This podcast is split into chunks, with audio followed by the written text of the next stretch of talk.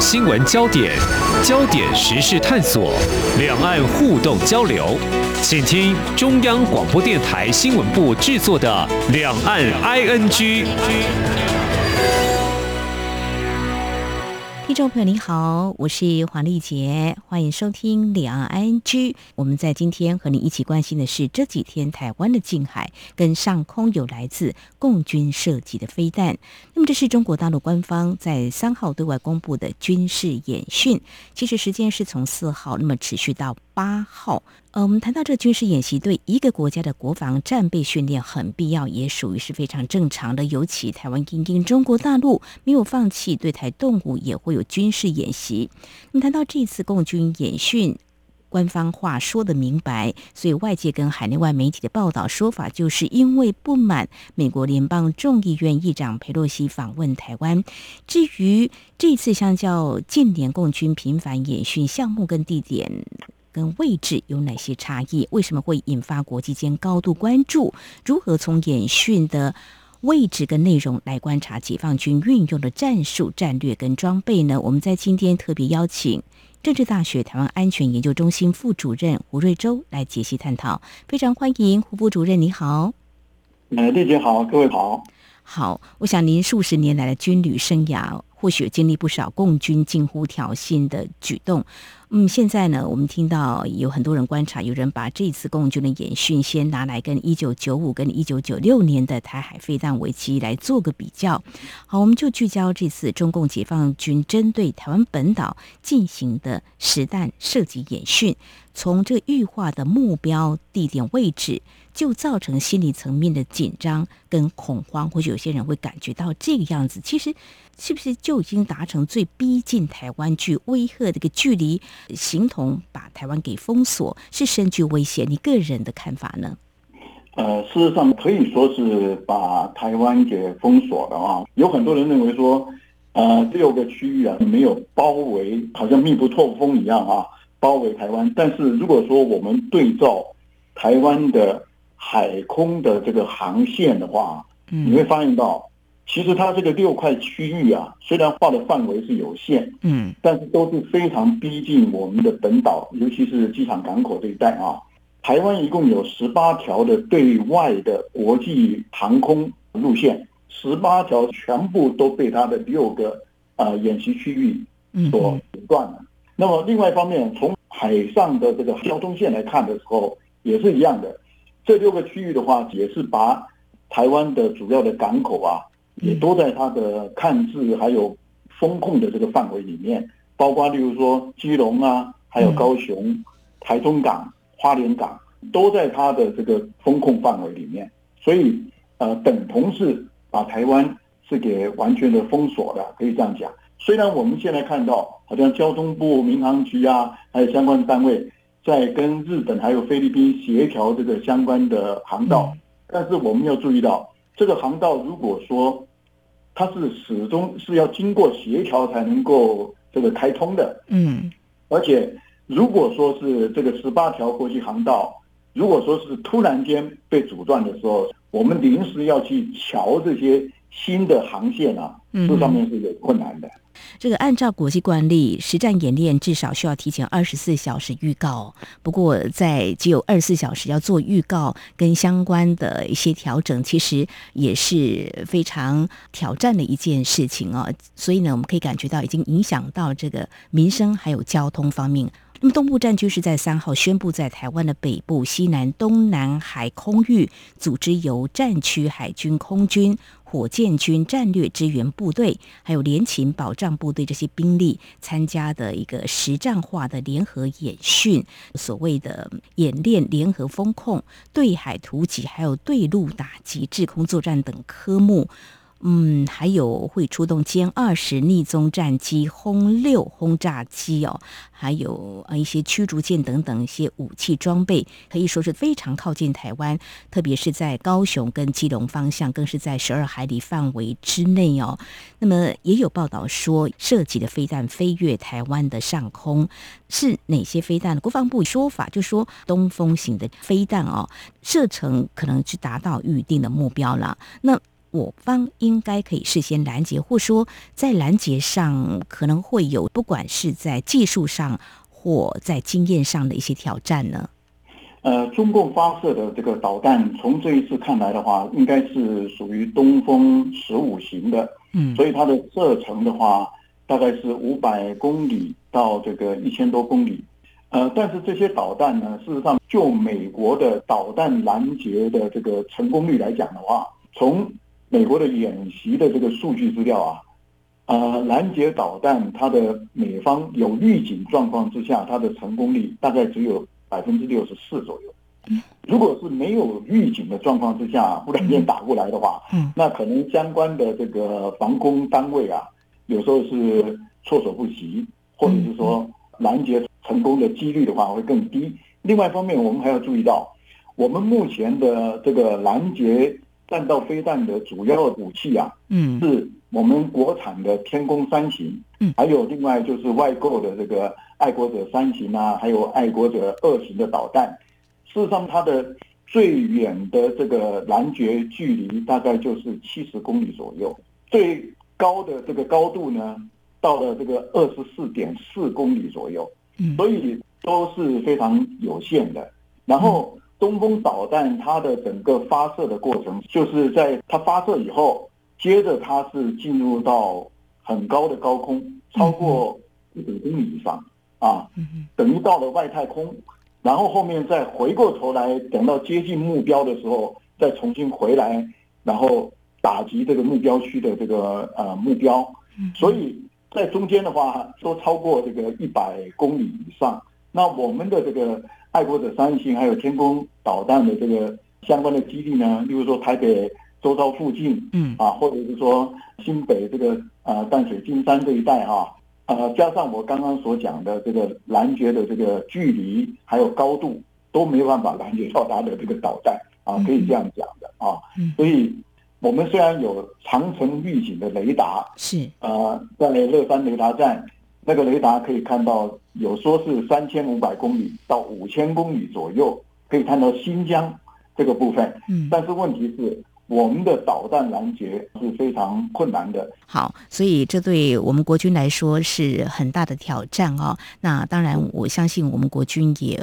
深知这样的一个情况，应该也会透过可能的方式来做最好的一个预警跟拦截哦。其实谈到近年中国大陆的军机跟军舰多次越过台海中心，是不是显示中国大陆意图改变过去两岸？有所谓，应该一种默契吧。所谓海峡中线，事实上它也是一个比较有安全的回旋空间。那有可能中国大陆这样做变成一个常态化，是把啊、台湾纳为中国的领海。如果是这样子的话，那么从这次的一个逼近台湾本岛的演训，又有这个导弹飞越台湾上空，而且七个演训的地点又这么逼近台湾。呃，是不是也是可以这样子来看？就是说，所谓的海峡中线，在这次的演训当中，如果站在中国大陆角度来看的话，是更突破了，更接近台湾了，可以这么说。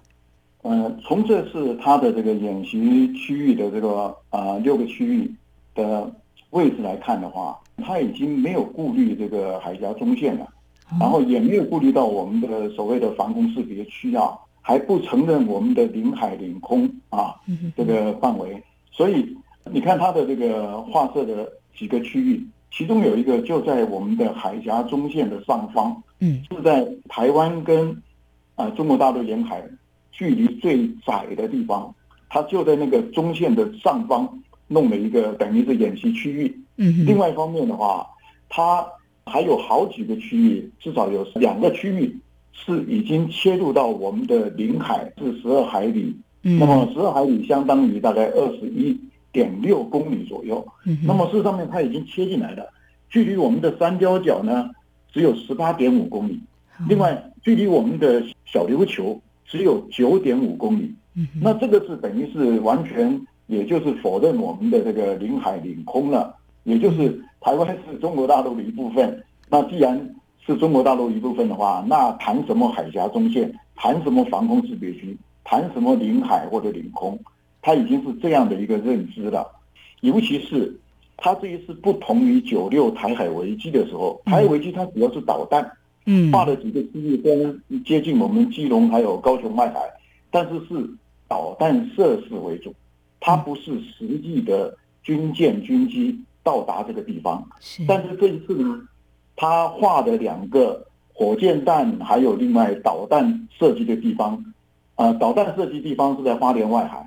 然后另外。在火箭弹的射击的区域呢，就是我们刚刚所讲的台湾海峡，距离大陆最窄的地方，在海峡中线上方。嗯，这个是火箭弹射击的地区。其他四个区域，两个已经切近到我们的领海范围里面的这个区域，也就是它可能有实兵部队，或者是不管是它的军机啊，或者军舰，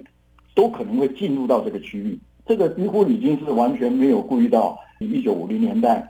当时美军还协防台湾的时候，美军所划定的一个等于是海峡中线。另外一方面，划定的台湾的这个防空识别区，这个他已经完全视若无物了，亲门踏户，已经直接进来，而且逼近在我们的沿海附近。我相信这一次演习啊，如果说天候很好的时候，嗯，你可能在靠近这些演习区域的地方，那个能见度的话，通常一般来讲的话，十几二十公里没有问题的。都可以看得到他们的这个战争机器在这个附近活动，或者说是他如果发射这个火炮炸射的时候，那更是有一些影音声光，那更是可以助长它的宣传效果。如果是擦枪走火，那怎么办呢？因为海峡中线。已经不在了。中国大陆没有把它视为有所谓的海峡中线，但是对两岸所谓的如果在空中所谓短兵相接的话，那又怎么办呢？所以这个可能在国际的公法或相关的法没有办法制约吧？这个大概是很困难的吧？这个是有它的困难度的，尤其是呃，我们看到它的演习的六个区域的划设的范围啊，事实上它还是有点试探性的。哦，例如说它是。啊、呃，在基隆外海这个就是靠近三貂角这边的这个是已经划进来，另外一方面高雄的这个划进来，它等于是试探性的划进来一部分而已，然后就看台湾方面到底台湾军方到底怎么样去反制，嗯，或者是采取什么样的行动。那如果说我们完全都没有动作，嗯啊，尤其是像以前我们啊、呃、早先的时候，我们曾经讲过，就是。呃，如果说中共的无人机或者是军机、军舰进入我们十二海里的领海领空范围的时候，我们就要把它击落或者击沉。但是这个接战规则的话，等于是在这一次它的这个演习区域的划分的时候，就故意挑战，触碰到你的边界，看看你是怎么样回应的。嗯，如果说我们没有一个有力有效的一个回应的时候，那后续的话可能就是。它经常性的以后不是说在呃它的军机或军舰在我们防空识别区的西南角这个出现了，而是说在高雄的外海，或者台中外海，或者是台北港的外海，或者基隆的外海、苏澳的外海，都可能会看到它的这个军机军舰在那边附近盘旋。那这样的话，对于台湾的安全的话，等于是随时受到威胁。它甚至于。如果说是一个经过一个精心设计的时候，它甚至于可以配合这个对台湾发动突然的攻击，那更是让我们军方措手不及。其实三号的时候，金门首都发现中国无人机已经侵扰台湾，是发射信号弹来驱离哦。不过就是呃，副主任您。研判就是中国大陆这一次的演训也不无就是测试我们的应变跟他们所谓的底线到底是什么。所以在我们今天关注就是中国大陆从四号开始一直到八号，那么有长达四天对台湾的几乎可以说是一个围岛的演训哦。那么到底是出什么样的讯息？我想在稍后节目后半阶段，我们就接续刚才副主任所提到的，像无人机呢也开始出现，怎么样来看中国大陆运用这？这些战术或新的战力，节目稍后回来再进一步的解析。今天的新闻就是明天的历史，探索两岸间的焦点时事，尽在《两岸 ING》节目。这里是中央广播电台听众朋友继续收听的节目《两岸 ING》。我们在今天节目当中邀请政治大学台湾安全研究中心副主任胡瑞洲来跟我们一起关心最新的台海情势变化。那我们刚才是提到无人机，我刚刚也说了，无人机出现在金门，那么显示这个解放军作战方式好像也新增了武器兵力。如果大家关注乌克兰跟俄罗斯的战争的话，就发现无人机已经派上用。成了国军呢，也必须因应新的挑战。这个部分，副主任您的看法呢？我想这应该也是早就有的一个啊，共军的作战思维，相信国军也是有的。是呃，无人机的开始使用啊，是在上个世纪，尤其是在越战期间。然后，但是那时候应用还不是非常广泛，一直等到这个九幺幺事件发生以后，接着在阿富汗呐、啊，还有呃，接下来两千零三年的伊拉克战争，后续他就。使用的比较多的，包括这一次宾拉登过世以后，他的接替人选啊，拉瓦希里，那么他被呃美国的 CIA 的无人机啊把他给干掉了啊，嗯，那这个都是使用无人机，所以无人机在最近十几二十年的运用啊，越来越广泛了，尤其是它有一个好处，嗯，就是如果说无人机被击落的话，套用一个美国学者的一个评论，他说没有人。必须要去参加丧礼，要去鞠躬，反正就再做一个就好了哈。嗯，那么尤其我们看俄乌战争，那么也是无人机的话，也是等于是它的秀场一样，受到非常大的一个瞩目啊。嗯，我记得我在前不久写了一篇评论，我说为什么这个像例如说呃美国在乌克兰战场上面使用的这个例如说弹簧刀。啊、呃，这个无人机啊，它是非常呃廉价的，一个只要六千美金，然后比较稍微好一点的，可以到啊、呃、大概两倍的这个价钱，呃，大概有十年左右，它就已经在军火市场上面，市场上面已经出现了。嗯，但是我们呃国防部的这个军事采购呢，从来没有把这个部分列入我们的采购项目里边。嗯啊，如果说我们可以买个五千。到一万个这个弹簧刀的这个自杀攻击的无人机的话，嗯，那对于我们整个战场，或者是呃我们反登陆，或者是在啊路上呃地面作战的时候，都会有很大的帮助的。嗯，呃，同样的，我们要看一下中国大陆这一次，呃，它使用这个无人机，然后飞越了这个金门外岛。嗯，但是我们还要注意到，不久之前，它也同样的方式在东引岛。岸边的这个范围啊，它也使用无人机突然间飞跃。刚刚主持人讲的很好，它是应该是对我们进行一种突然的测试，尤其是我们的应变的测试。一方面是你没发现到它，另外一方面你发现以后，你什么时候发现的？另外你的反应方式是什么？嗯，中国大陆是全世界目前最大的无人机的市场。它供应了全世界大概百分之八十以上的无人机，都是它生产制造的。另外，我们如果注意到的话，中国大陆有些这个城市，它，比如说过年过节的时候，它的声光秀有很多，有时候好几百个，甚至于上千个无人机在那边演出变化不同的图案。所以事实上面，它在无人机的运用上面，如果是转变到军事用途的时候，对我们是很大的威胁的。嗯，那么。他在十几年前，当他淘汰了这个他的歼六、歼七战机的时候，他把部分的这个歼六战机啊改装成无人机。所以这个无人机如果万一是真的在运用到这个台海作战的时候，不管是我们海军、空军的这个雷达在对它进行探测的时候，我们会发现到它就是一架战机啊，但是问题它是无人机，那你可能会发射这个爱国者飞弹。那么爱国者飞弹一枚一打的话，爱国者三型一枚一打就是三百多万美金，这个一下子就是一个金钱的这个消耗战啊。尤其是如果说它是饱和攻击，数量非常的多，忽然间呃配合了它的导弹攻击，然后在台海上空的时候，我们到底有多少爱国者飞弹？嗯，前不久我记得好像我们国内有一个媒体披露了。说我们在采购的时候，整个的话我们会变成有六百多枚，但是问题是我们军方的这个反制的作为呢，通常如果说对方的一枚导弹来，嗯，或者一架战机来，我们是发射两枚爱国者飞弹去拦截它。嗯，那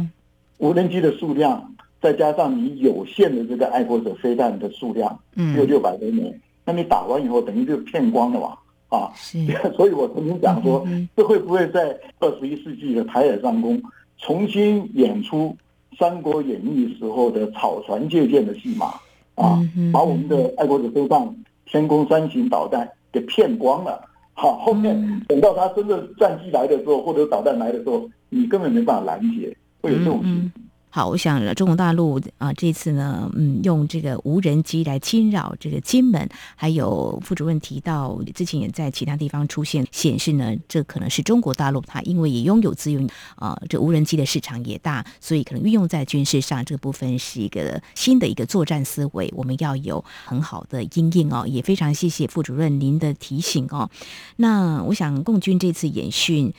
有可能也是攻台实战练兵的开端吗？在何时或会不会对台动武的猜测之下，外界都很担心嘛，就成了演练的模式，有可能会成为常态化，以后都是可能会逼近本岛或什么，让我们觉得在心理上会有些恐惧的一种演训。我想可以从他宣布这个这一次的演训啊，他特别强调，他说这不是一次性的。嗯、另外一方面。我看到好像《华盛顿邮报》有一篇报道，他在提醒红世界的这个相关关注的这些人，他说，一九九六年台海危机的时候，那一次是持续了八个月，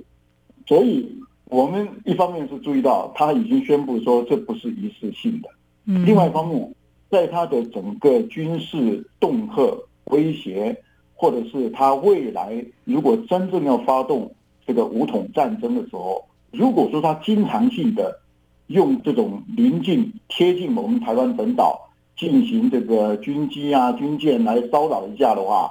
让你久而久之你就变成麻痹了，嗯，你就变成好像没有感觉。但是等到他有朝一日，他在精心设计计划的整个军事行动里面，嗯，对我们突然间配合了他的导弹，配合了他的空军的机降或者是空降，然后。呃，火炮射击，然后临近台海的这个呃军舰或者战机，同时如果发动这个对我们呃突然的攻击的时候，嗯，那我认为说它成功的几率会大大提高，会减少它很多的伤亡，所以评估可能它会是间歇性的啊，不会是经常每天都这样，但是很可能是间歇性的，它会让你不会忘掉它，会看得到它。然后慢慢的你就知觉就麻痹了，就像温水煮青蛙一样啊，慢慢的你就没有知觉，也就是说这不是威胁。但是有朝一日如果说他忽然间要有所作为的时候，那我们就是措手不及，来不及防备啊，这个是非常严重的。而且长期这样的话，等于是不断的对我们的安全或者是心理状态构成一种很大的一个压力。啊，会影响到我们相关的，例如说政策啊，相关的决策，我相信一定也会有啊一定程度的影响的。是，那么目前看来，就是这次贴近台湾本岛的演训呢，事实上也显示他想定对台攻击作战方式的轮廓。那么包围台海战术，当然也可能不止像这样哈。未来共军可能会有哪些运用做法是值得我们来关注？就在战术的变化方面呢？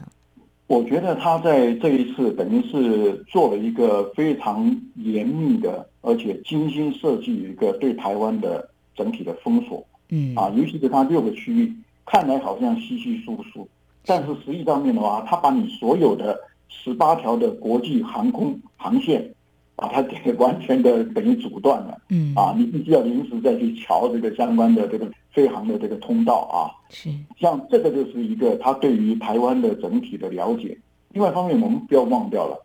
他们早期的时候就已经设了这个北斗卫星系统，嗯，另外一方面，甚至于他们民间的相关的研究啊，对我们台湾军事基地还有部署各方面的话，有相当大的一个了解啊，所以这个对于他们未来。采取的军事行动会有相当的帮助的。另外一方面，这一次的这个整个军演，我们看到，呃，事实上面国防部所公布的导弹射击的数量，嗯，跟我们平常这两天来宣布的说它的呃军机接近这个台湾本岛这个部分的演习，它的数量跟啊、呃、中国大陆公布的数量或者日本公布的数量都是不一样的。嗯，那么我注意到这里面啊，中国大陆有一个视频就强调，他说这里面是有部分的战机呢是它的歼二十战机，它是隐形的战机，所以你雷达没办法发现。另外，甚至于它的导弹呢，有些是隐形的导弹、匿踪的导弹。嗯，那么你也雷达没办法发现，所以它发射，例如说十六枚，但是你只监测到说只有十一枚，或者说你甚至于说只有九枚。数字为什么出现变化？就是因为我们雷达没有办法精准的抓到它。我记得那个中国大陆的军事发言人曾讲，两千零二十一年，中共战机总共有九百六十二架次。啊，进入到我们的防空识别区范围里面，但是他当时做了一个评论，他说只多不少，就是有些是隐形的、匿踪的，你雷达根本没有办法发现啊，这个就是一个很大的一个威胁了。另外一方面，我觉得他这一次整体看来的话，他是做了一个很好的混合战争的预演，一方面是对台湾的经济制裁，不管是我们的呃商业产品啊、水果啊退货，另外一方面。啊，包括他的军事行动，又因为逼近台湾海峡，或者说台湾的本岛，所以有一些心理作战，还有认知作战的一些效果存在。透过我们不管是国内外媒体的大幅的报道，等于是增强了对他的宣传。另外，我们也注意到还有网络战啊，所以这整体来看的话，就是一个很好的一个混合战争的一个预演。嗯，那么有国际人士就评论说，因为美国对中国大陆。威逼挑战他，压力越来越大，所以中国大陆在这种状况之下，变成他不是说会不会发动武统，或者说要不要统一台湾，而是时间的问题了。包括美国的 CIA 中情局的局长呢，他也讲，他说拿下台湾呐、啊，只是什么时候以及使用什么方法的不同而已。